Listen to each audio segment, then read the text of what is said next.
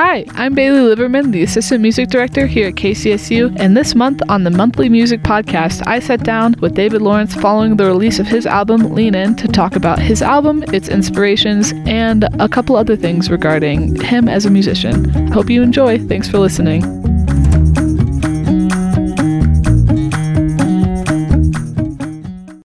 How did you start in music? I kind of I didn't start with music. I started writing poems Mhm. when I was in high school. I, I mean, I, I got into it because I liked rap. Like I liked Eminem and stuff when I was growing up. I became like the regional slam master at my college, and I went to like the Birmingham National Slam and was really involved in that world. And then kind of realized no one really cared about poetry that much. And I sort of it's not that like not that I care that much what other people think, but I, I just figured if I got music involved, it would make my poems more impactful and I could write songs and people would listen to them more and it would be cool. And I always kind of wanted to try the guitar. So I, I I bought a guitar for like 20 bucks and I just sat there on like I think it was winter break or something from my freshman year of college and I just was obsessed with the guitar. And fortunately my dad is an amazing musician. He plays guitar, piano and has a great ear. My sister, twin sister, plays guitar and, and bass and they just kind of helped me, gave me some chords and watched some YouTube and was just got completely obsessed with the guitar. And I mean when you're first playing an instrument, it's not like you just jump into like making songs. I mean Yeah. it's like it takes a long road of sort of working on just the fundamentals of how to use the instrument and uh, I was way beyond it was that was way beyond me. I mean I didn't even know that like C D E F G A B Mhm. C like I didn't know the notes. I didn't know if the instrument was in tune or out of tune. I could like barely hear even if the instrument was like in tune or not, you know. I was singing, my sister used to come next to my room and be like, "Shut up, shut up. Do you not hear how bad you sound? Oh my god, I can't handle it." And she finds it so funny that people pay me to sing music now, so it's That's pretty so funny. yeah, it's just a testament out there that A, you're not really ever too old to start because I was like 19 or 18, 19 when I started, which is a lot. I don't recommend starting that late. I mean, it'd be better to start when you're younger, but you know, and then same with like your voice. I mean, my voice really was terrible. And I don't think I have like an amazing voice now, but I am a quote unquote professional singer and, you know, it's definitely workable. you know, people say that they really like it. It's, it's come like in a tremendous way from like where it was. So I think a lot of people have this in, in idea that music is sort of this innate gift that some people have and some people don't, especially when it comes to vocals. And it's like, no, like everything is an instrument that you have to work on. Some people, of course, have, you know, a more proclivity to it when they start off and they just, you know, it's usually people that come from re- really musical families and it's just in, kind of ingrained in them and stuff. And then some people have to work a little more, but the distance you can go for anyone is so far if you put your mind to it and you just want Yeah. to try it out. And I think a lot of people don't realize that it's more like math than you would expect. you can look at it from sort of any angle and sort of get a, a lot out of it. So I think that it's probably that each person is going to kind of have a way that they are going to want to approach it or that's that, that's going to like mesh with their sensibilities and the way that they think about things already and they're going to be able to look at music from that lens and that can be the gateway and the door that gets into it for them you know Yeah. where like for me like like for some people regardless of if whether you like it or not music is math like Yeah. it just is like it's it's that's just the truth of it you know it's Mhm. it's frequencies it's intervals it's patterns that happen but so obviously that's like one good angle to look at it. And it's an angle that you sort of have to look at it eventually if you want to be able to communicate with other musicians well if you want to write music on like paper and stuff like that. But you you know i've had amazing musicians that they can't tell you a single chord they can't tell you a single note that they're playing and they're some of the best musicians in the world you know and because they just don't look at it that way you know? I mean if, if you want to be able to communicate quickly and easily with other people looking at it from all the views and seeing it for what it is is critical Uh, what type of music did you listen to like as a kid? like I was saying with the poetry, I was real stoked on Mhm. underground hip hop. Eminem was like kind of the gateway. He I, obviously not underground, but then that kind of led me to like Sage Francis and Bill and just Aesop Rock and different people that were doing. I mean, there's probably a whole world of it now because I'm not into that scene anymore. But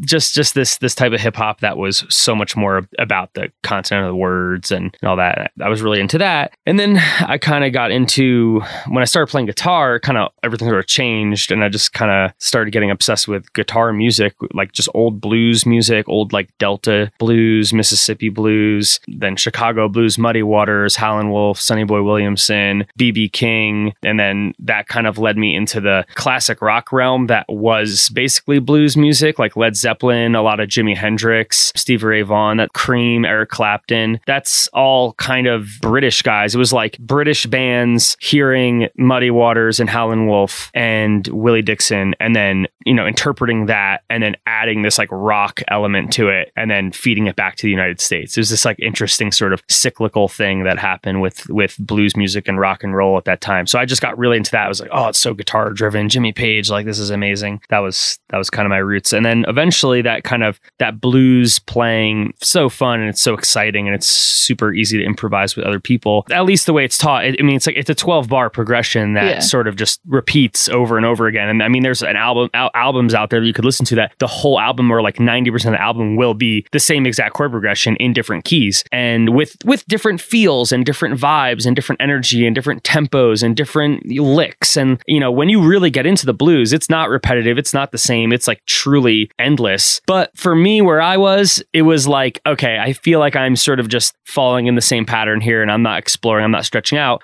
Hello, everyone. My name is Erin Fuller, and I'm the Assistant Podcast Director here at KCSU. I wanted to jump in here and discuss the next few minutes of the David Lawrence interview. Lawrence is going to start talking about his music experience growing up, specifically the genres of music and the artists he listened to. One of these people is Django Reinhardt, who is a Romani French jazz guitarist from the 1930s, 40s, and 50s. His music changed the jazz scene, and many people have labeled this genre as the pejorative term gypsy jazz. This term has a lot of history for Romani people, and the term is mostly used by non Romani artists. The genre itself is also called Romani jazz or jazz manouche, but the other term is used because it is its own music genre. With that being said, Lawrence takes inspiration from Django and his music style, and he speaks with respect regarding this term. If you wish to learn more about Django and his music style, I suggest the article What Do We Call the Music of Django Reinhardt from the website latonique.news. Thank you all for listening, and without further ado, we'll continue the David Lawrence interview. What do I need to do? Oh, I need to figure out what jazz is because jazz is sort of the next step in blues. It's it's kind of the right after the blues. What happened? There's early jazz. There's Charlie Christian.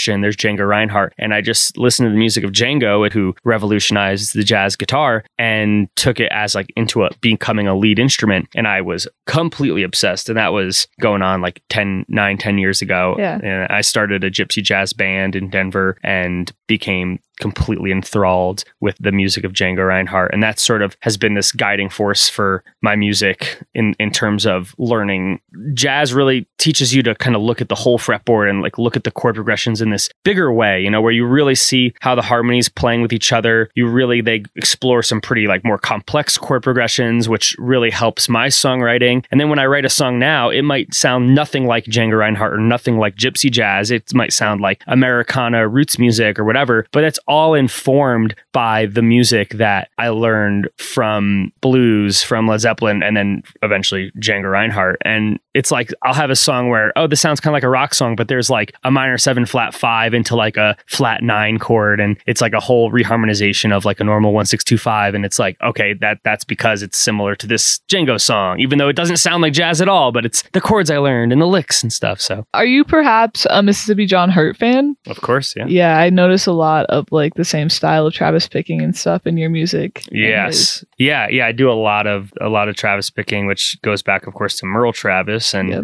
Chet Atkins and Tom Emanuel is the uh, kind of contemporary master of that style. I I, I love the, using a thumb pick and like Yep. alternate bass line. Yeah, Mississippi John Hurt, and you've heard of Elizabeth Cotten? Mhm. Yeah, she's like Big fan. she's amazing too, and she played the guitar upside down. I have no idea how she did that. Yeah. Tell me about your newest album. Like, what tracks are your favorite, like the most meaningful, and like some common themes that you notice? the album it, it stretches like the past you know like i said sort of decade of, of writing and thinking about music in this different in this way of trying to figure out like what i want to do with music. What, what, what, I, what am i trying to say kind of? And what, what are the songs that are really summing up my life in this period of my life and and and bringing in the influences that i want to? And i think at the end of the day the album is is basically it's an americana roots album. It, it's my songs. It's kind of a singer songwriter vibe but then it also just brings in all these influences of early blues and jazz and stuff. And the songs on it that i I like the most, I, the title track is really cool. It's it's I, I recorded the whole album, so I had nine tracks, completely tracked, mixed, and mastered, and I was you know go, getting into the next phase of the of the album you know life, which is getting album art, doing promotions, finding how to do marketing, and getting an album release tour set up. And I wrote this song called Lean In. And I wrote it because me and my wife, my wife's pregnant with our first child. And the song, I was like, you know, reminiscing about all the history that Yuko and I have and w- what we've gone through and um, thinking about that first time that I leaned in to kiss her for our first kiss, like going on 12 years ago, whatever that is. And it was just this moment in our lives where she was supposed to, we were supposed to hang out. You know, we had hung out a few times and she knew I was into her and I, I was hoping she was into me. And I didn't want to be like stuck in the friend zone. And I was like, okay, like tonight's the night. I'm gonna I'm gonna make a move. I'm gonna like lean in, try to kiss her or whatever. We, we were living at Shambhala Mountain Center, which is that Buddhist retreat center, which is like 50 miles north of here, Fort, Fort Collins and Red Feather Lakes. We, so we lived in these little cabins like on site, and I was I was the chef there. She was working guest registrar. We like lived. We studied Buddhism. We lived there, and I invited her over to the cabin, and she is like prolifically late. So uh, she was supposed to be there at seven. She didn't get there. I like totally gave up. I was like super upset. Like, and there's no cell phones. Like, there's no there's no service up there. So it's like such a you know distinct thing from our lives. It's people will just oh we'll play it by ear. Oh we'll figure it out. Oh whatever you know. And then you just text them. Oh I'm tired. I'm not going to come. Or or mm-hmm. or like wait where are you? Oh I'm going to be late. Whatever. Like no one cares. No one. People don't make plans the way that they used to. Living at SMC was like this. You know you had to be at a certain place at a yeah. certain time, or like you had no way to get in touch with them, and you couldn't just be like oh like oh sorry something came up. You know. Yeah. So seven o'clock goes by, eight o'clock goes by, nine o'clock clock goes by. I think like three hours later, ten o'clock, like close to ten o'clock, I, I hear that knock on my door, and I was like, you know, mm-hmm. and she was there, and th- this song is just that story of my life, like pretending like, oh yeah, I forgot you were coming, oh cool, yeah, awesome, and then trying to lean into the first kiss, and she yeah. leaned back, and it's been 10, 12 years, and we have a little baby boy and a house in Longmont, and best thing that ever happened to me by a long shot. Yeah, that's awesome. Tell me more. So you're Buddhist, yeah? Yeah, and she is too. Mm-hmm. How does that like influence your music, if it does at all, or just like your outlook on how you create? Actually, I mean, it actually probably does influence the way I create in a lot of ways because I teach songwriting workshops and stuff for people sometimes. And one of the things I talk about a lot is that songwriting is about painting a picture for someone that evokes a feeling, kind of. You know, I mean, there's obviously a lot of things that songwriting is, but that's one aspect of it. It's it's giving someone this this this landscape in their head and these images that just pull something out of them. You know, it's like as opposed to saying like using emotional language, you know, saying, "Oh, something happened to me and I feel so sad and I'm distraught and I'm hurt and I'm upset." All that emotional language, it doesn't really evoke that emotion in the listener very often. It's sort of just saying you're, where you're coming from. But when you can really get into someone and be like, "I still smell the perfume of her on the empty pillow next to me and the empty bottle of, you know, Jack Daniels is laughing at me." You know, it's like, okay, well, the smell, the feeling of that smell of someone that's not there and the, you know, the the the look of an empty glass, like all these those images might actually make someone feel something. Yeah. So when you're talking about how to create those ideas, well, how do you do that? You have to see them or feel them in your own life. But you can only do that if you're present. You can only do that if you're actually being grounded and in yourself and in your life and being in a creative like expression of yourself and in your life. And that is Buddhism. Buddhism is about being in the moment and seeing life for what it is without the veils that we put over our eyes every day. Mm-hmm. So when you can if you can do that authentically and be yourself authentically, then you can see the world authentically and you can convey that into songs in a way that is actually going to be really impactful for people. So, yes, Buddhism definitely gets into my songwriting just from the very essence of learning what it means to be trying to be yourself every day and trying to let the veils of all the stuff that you carry down. Of course, like this album has been a complete exercise in that process because when you put out an album, when you do anything in life, you know, whether it's creative or relationship or, you know, academic for a lot of people that are in school right now, it takes a tremendous amount of vulnerability to show up every day and try to be yourself. It's like the hardest thing in the world is to do that. You know, we're, we're, we're so often just thinking to ourselves, oh, well, what does my professor want me to be? What does my like girlfriend want me to be more of? Like, what, like, cause you, we just tell ourselves we're not good enough. We need to be better. We need to be more. We need to be different because if we're better and more and different, more people will like us. And it's the same thing when you put out an album. It's like, well, what, what is marketable? What do people want? Like, what, what is success? Like, what, what is it going to look like from the outside for me to be doing this better and, and, and like look successful? And social media is like, is the epitome of that. That, like, you're, you're sort of always expected to kind of be like sharing this like image of what your brand is supposed to be and what like is supposed to be this, this, this big important thing or something like that. And Buddhism tells you like, no, you are yourself and that's good enough. And that's what people actually want. People actually just want you to, to just be you. Yeah. And I think that that's, that's really hard lesson when you're putting out an album because there's all the chatter in your head telling you you're not good enough and that, that the music isn't good and all that talk goes into your head. So this has been a, a really big step in, in the right direction for me to let go of that voice and, and just forge forward in my art. Yeah, no, I agree. I think that a lot of times musicians get stuck in like the same thing like that's on the radio and that like they think that everyone wants to hear and in my opinion and i think in the opinion of a lot of other people that like love music is that it's all about being who you are and being different and being interesting and it's not about like the same formula that like we've seen a million times that like will succeed it's about being yourself and like doing your own thing Yeah. And at the end of the day, it just doesn't really matter, right? Like you're even if you sell out like a stadium, you could be Mhm. depressed and like, you know, so what's really the point? Is it is it to be famous like cuz that or successful in like the standards of like commerce, you know, cuz yeah that doesn't relate to the success that you're going to feel in your heart and in your life. But what will is if you just say I'm going to just be authentically creating what I want to. And maybe Yeah. maybe that is is really typical pop music that is completely cookie cutter pop music. But you know, if that's what you're authentically like in your heart Yeah. want to say, then more power to you, you know? It's, you know, it's the same thing with what you said though about like being different. That is also an ego talking yeah. You know that can be where like you're telling yourself oh i need to be different. Maybe that's, That's not true. what your what your authentic self is wanting the art to be. It just wants it to be a really simple two chord song that you're just going to pour your heart out to or whatever you know whatever it Mhm. is. I found that a lot when i was doing my poetry way back in the day is i would obsess so much about because slam poetry is all about there's there's five people in the random people in the audience that they all get a um scorecard and they just rate your poem you know on a scale from 1 to 10 and at, and then they they drop the highest score they drop the lowest score and then the three middle scores they add up and that's your score for your round. Hmm. that's what slam poetry is. It's judged poems. And then you have like a preliminary round and then a semifinals and then a finals and the winner wins the slam. And like the very essence of that is so much based on being good for what the audience is going to like because you want to win which is really weird. It's like a very competitive form of art kind of. It's hard to get away from that feeling of wanting to write for the audience you know? Hmm but I, I just got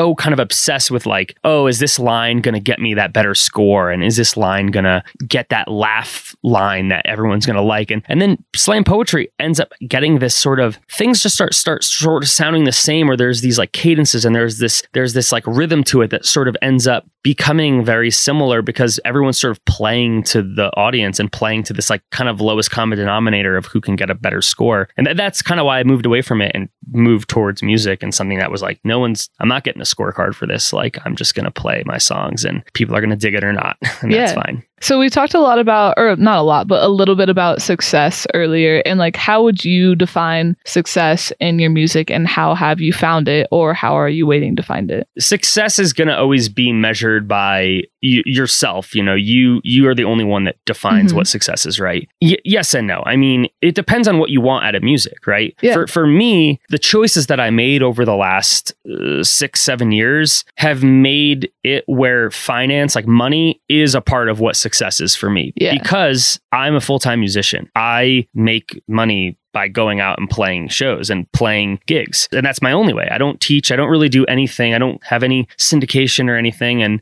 I have a mortgage. I have a family now. So obviously, that's like a part of what success means for me. I have to make ends meet and like Mhm. have a you know a, a basic sort of foundation of of income. And i have over the last like several years since i left my full-time job and just moved to doing music full-time within like a year to maybe within two years i was making the same that i was as a head chef at a restaurant. And i make like a good living doing it. So there's that part of me that goes okay check one. Like you you have a, a viable you know way of of providing for yourself and for your family. That's like one form of success. How many people like listen to the music that i put out you know? Is it how many followers do i have? How much spotify traction do i have? And that is where you start getting into a real mess. Yeah. because those numbers are really subjective and no matter how big or small they are they could always be bigger and that's where i like kind of that's the trap i fall into sometimes where Mhm. i don't it's like oh if i don't have a, a certain video i put out didn't get enough views or didn't get enough attention then I, I don't feel successful that day or whatever the other part of me that I, I always just lean into is the success of just being alive and just doing it Yeah. you know just just being a musician sharing your music going to live gigs making that one-on-one connection with someone that goes like this whole week since i just put out an album. Every day i'm getting like text messages from family from friends from random people that like acquaintances that just got the vinyl in the mail. And you know just that feeling of hey i did it. I put a lot of energy into making something that was expensive and challenging and hard and poured my heart into it. And i tried to be as vulnerable as i could be. And i tried to and i did it the best that i could you know? Am i on the billboard charts next year next month whatever? No. Like am i playing red rocks next week? No. But i'm where i'm at right now. I'm playing fun shows for people that love me i'm doing the best that i can and this is the expression of where i am today Yeah. And that's success. It's success because it exists. It's success because in 10 years or 20 years, my son is going to be able to like play a vinyl that I made about the first time I kissed his mom. Like, if that was the only person that listened to it, wouldn't that be a success enough? Yeah, that's insane to think about. So, one thing about success that like I've personally been thinking about is that like once you achieve your goal, then you have to do something else. Like you're Mhm. never there. It's a, like a moving, the finish line's always moving. So, how has that like been a challenge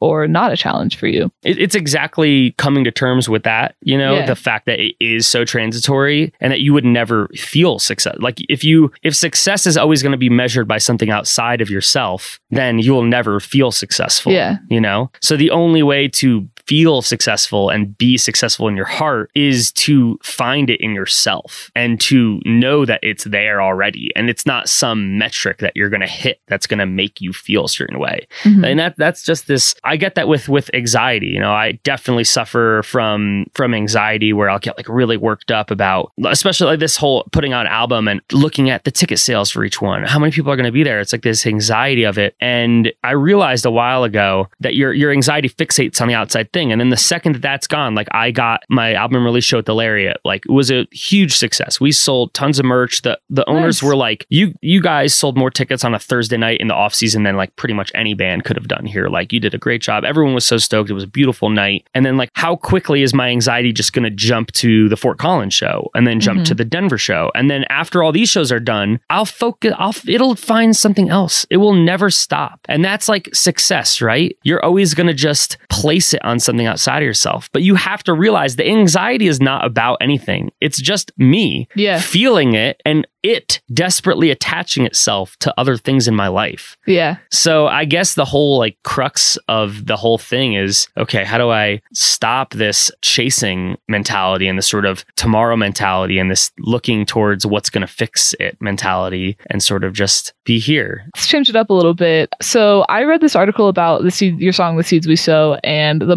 Marshall Fires. Can you tell Mhm. me a little bit about that? Yeah, The Seeds We Sow is a song that I wrote in fall of 2020. If you guys up here got decimated with smoke coming Yeah. from the fires in that, that year, I'm in Longmont. So I was driving up from Denver Mhm. and you could see the line in the sky where Yeah. the smoke started billowing into like Longmont and Loveland and Fort Collins from Mhm. like the dichotomy of from of from Denver. It was stark, you know, a line in the sky of like the upside down world, you know, and Stranger Things, like this diff this stark difference. And then then that same day it started snowing. So I Mhm. remember it was like ashing on us and snowing at the same time. The pandemic was still like raging pretty hard. And it just pulled this song out of me, The Seeds We Sow. It's about accepting that we're not really in that much control of what's going to happen. And we're only able to just try to grow from it, try to accept it. And then there's a line, and, and it's not even like this this sugar coated thing where sometimes people have that feeling and they go, "Oh, it'll all work out." Like, "Oh, it'll all be okay." It's Yeah. like, no, maybe it's not going to be okay. Maybe it's going to get worse Mhm. than it is now. And we're still not in control. And we the only thing we can do is still to just accept it and learn from it. yeah. You know, I wrote that song from that fire and then a year I put it out as my first single and it was just really weird coincidence. I put it out at the same day that the Marshall fire down in Boulder Really? happened. Yeah. Oh my god, Lit- that's like crazy how things work out sometimes. Yeah, auspicious and coincidental and but like, are there ever really coincidences though? May, yeah, I don't know. So I mean that that happened, and I was like, oh my god! And we shouted it out to a lot of people. I got onto some fundraiser drives where I was able to like mm-hmm. kind of give the song to them to use and to like use for promotion. And I did like a benefit concert and stuff where I used the song for the benefit concert, and so it ended up being good that I was able to share it. Not good that that fire happened, and man, I, Yeah. I was just down there. I mean, it really was. There's, it's just, it's, it's really odd because we're used to the fires being in the more rural areas, but that was such a Yeah. important and scary fire because it just took out these like, Like, homes, home big and big home residences like just in the middle of Lafayette, and it's like, ugh. which is insane. It was insane. I, we- I had a show that day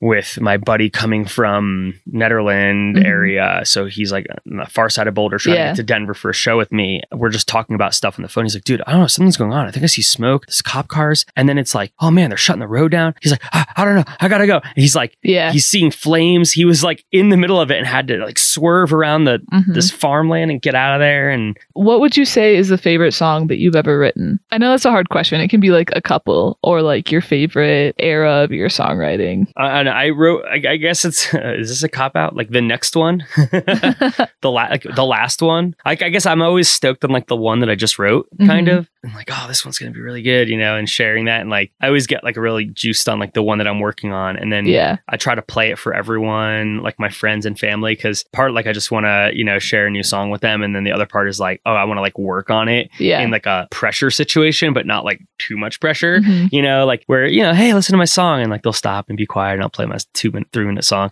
And then it's like, oh, did you like this part? Did you like that part? And I kind of like refine it, figure out like where the people are like really digging. Like you could kind of, you could feel when like, oh, people are really paying attention right now. Mhm. Or they're, oh, I'm kind of losing them. You know, you can yeah. sort of feel it almost like comedy. You know, there's this interaction and you feel that interaction when you're intimate with people a lot more than when you're on stage, you know? I mean, you feel it on stage too in a really big way. It just depends on the crowd and stuff. But I don't know. I really like doing that. But I, I, lo- I love Lean In just for the fact that it's really like meaningful and emotional Yeah. to me. One of my favorite songs off the album is the song Honeymoon's Over. I just love the way it turned out. I like the songwriting is is pretty strong, but then the harmonies that I'm doing with Bonnie Culpepper, it's a duet. We I feel like we really crush it. And then the way the instrumentation worked out was so fun. We had our drummer picked up a washboard and started doing Nice. like washboard playing, and I brought in one of the best organ, vintage Leslie speaker organ players in Denver, and he came laid laid down the whole track, and the whole thing for me is like, oh, this is this is a jam right now. So That's awesome. Do you have any like songs or albums that you really love that you didn't write? from other artists, Yeah, like any Yeah. particular favorite? I mean, I love I love Taj Mahal. That's he's one of my favorite musicians and I love all his albums. He's like my hero in a lot of ways cuz he he's a blues artist, but he doesn't just twi- play 12 bar blues. He plays like a lot of different kind of variations and he's a real scholar of roots music, particularly African American roots music, you know, Caribbean music that came up cuz half his family was Caribbean, so he has Mhm. this sort of Zydeco esque flair in some of his songs, and I, I just feel like he he's my hero because he takes the music that roots music that inspired him, but he makes something that is him and very unique to Taj Mahal and to what he's doing. That that's what I love in my music. I love being able to take inspiration from something, but not copying it and Yeah. making it new and making it what I'm inspired by. So I, I love Taj's music. I was I listened to a ton of Bob Dylan growing up too when I was just learning about like the singer songwriter vibe, Dylan, and of course the Beatles. My dad was the biggest Beatles fan, so we got into that. What are some of your favorite venues that you've played at so far? There's some really, really good venues. I just played up at the Mish like a few weeks ago, and that place was cool. That was really fun, really good vibes. It's super cool to be on the river. I love playing all like the legit old school like Colorado locations. So we headlined and played the Gold Hill Inn, which is I wouldn't say it's like the Mish of Boulder. It's like an old building. I mean, it was like built in the, I think the 1800s, like mid 1800s. It's the, the whole town of Gold Hill is this just old gold rush town. Everything is still the old buildings. It's got a vibe, and the people just go there every weekend from Boulder. They just head up there. There's always great bands playing. We played there twice this summer. That was really fun. And then for Denver, some of my favorite spots, I played the, the Denver Botanic Gardens. They have this big concert series in the summer in this like big sunken part of the gardens. There's like few thousand people. I opened for a band there a few years back, and that was a really incredible just opportunity and good time and a lot of venues, lot Yeah. of good spots. Do you have any like on your list that you're like, oh, I really want to play there? I'd love to play Dillon Amphitheater. I, that's my one of my favorite, if not my favorite, venues right now is Dillon Amphitheater. It's so gorgeous on the lake, and me and my wife got married Oh, really? on Dillon Lake. On the you could see it from the Dillon Amphitheater. We'll, we'll always like be at shows and be like, there it is, right there.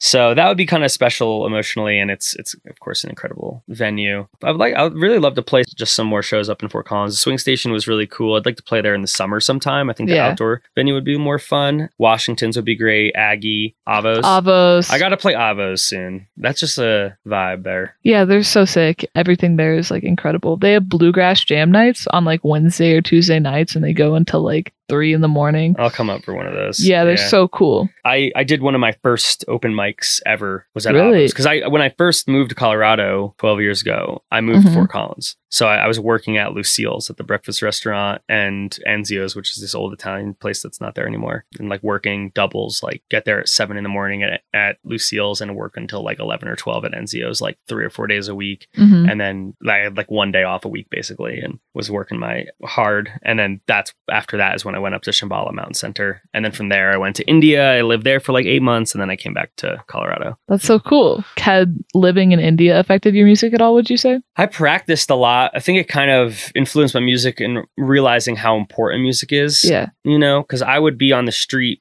just practicing and playing like, you know, this is like a decade ago. So I was still, I've been playing for maybe five, six, seven years, but that's still pretty new in music. Yeah. And so I had my handful of songs. I had like a handful of originals. I had the handful of Beatles songs I knew, the handful of blues songs that I knew. And I would just kind of sit on the street and play music. And almost every time it would, it would end up like with an interaction, like someone wanting to take me to meet their family and, and play. And they'd like make me a cup of tea and, or someone want to like have another instrument and play a new song with me or, or get my number and, and, and all this stuff. And really made me understand that music is the international language. And Yeah. no matter where anyone's coming from, music is going to touch them and I'm going to be able to communicate with them. And the more that I've grown in my, in my technique and ability to play and improvise different stuff, I really see how like impactful that is. You know, I was down in Mexico, I guess like right before the pandemic and just people that we don't speak the language at all, but then we could just start playing and it's like we can completely communicate with each other. Like, Yeah. how cool is that? You know, it's it's really really insanely magical. So being being out there inf- influenced me in that way. I wanted to learn like some Indian ragas and like learn like the technique of some of the playing, but I wasn't able to do that at that time, and it was Yeah. not was not good enough. And it was also it's also the way that they relate to music in India for ragas and Indian classical music is not at all how we relate to music here. I felt like there wasn't so many like amateur musicians. It was Mhm. kind of like you take it really seriously. You study for like a decade. I mean, I couldn't just, hey, I want to take a sitar lesson. No, that that's not a thing. You would have to get a guru that would want to take you on and commit to like years of being with them, like living with them for someone to teach you how to That's play. insane. Yeah, the relationship that you have to your teacher is like a spiritual relationship where you have a guru, you do whatever they say. I mean, they, they tell you, okay, you need to hike up to this mountain and get this one thing and come back for me. It's going to take three months. Like you go and you do that. You know, th- they'll sometimes they'll make you you do weird things just to sh- to prove your devotion. And they'll you'll you'll have to eat a certain way. You'll have to sleep a certain way. You'll have to practice yoga a certain way. You'll have to meditate a certain way. All of these things to get that music to be like a part of you. And that that that is the true like essence of these indian classical musicians that are at that high level. All of them had had to have that relationship with someone like that. It's it's very different than how we think about it. It's cool. So my my violin player and one of my best buds coleman smith. He lives down in buena vista. He just went on a tour to india. I think he's been two times maybe three with a band called the bluegrass journeymen and they have gone on tours in india and they bring American bluegrass music, and then they fuse it with some Indian music as well. And their um, dobro player Billy, me and him were, were talking. He has a teacher, a guru teacher in in India. He hasn't like had to live with him a long time, but he has like had to study with him in like intensive ways Mm-hmm. and learn to learn some of these ragas because it's not just something that someone's going to teach you. Like these ragas, these series of notes and cadences, it's not like just a scale. It's like a part of themselves. It's a part of their culture. It's a part of heritage has gone back for millennia. So it's not just something that they're going to teach you. It's something you have to you have to like completely own it. And what he was saying was that these musicians, it's like they'll they'll play in the same key for like years. They'll play in C sharp. That's the only Hmm. key they'll play in. It's just a totally different way of how we think about music. You know, it's not about the keys. It's about these these ragas and like it's just a totally different way of exploring music and thinking about it. That blew my mind though. He was telling me that there's guys he met that they'll only play in and and then it's like, well, what what do two people do? It's like, well, if you're like the lesser, the younger one, then like you'll you'll have to play their key like to the guy Hmm. that's when they practice like they, they, they play their key and it's like how intimate would you know what D sounds like? Yeah. You know, like you would If know all you ever did for you would know so life. intimately like what the feeling of that scale of that that chord is and that key is it's wild That is crazy. This is kind of all we have time for, but before we end off the interview, is there anything that you want to talk about or like anything that you want to plug? i i you know i don't know who's listening out there and when this is going to air check out the album. Go to spotify. It's already up there. It's called lean in david lawrence and the spoonful. Thanks bailey for having me. I appreciate yeah, being of here. course. Thank you so much for coming in.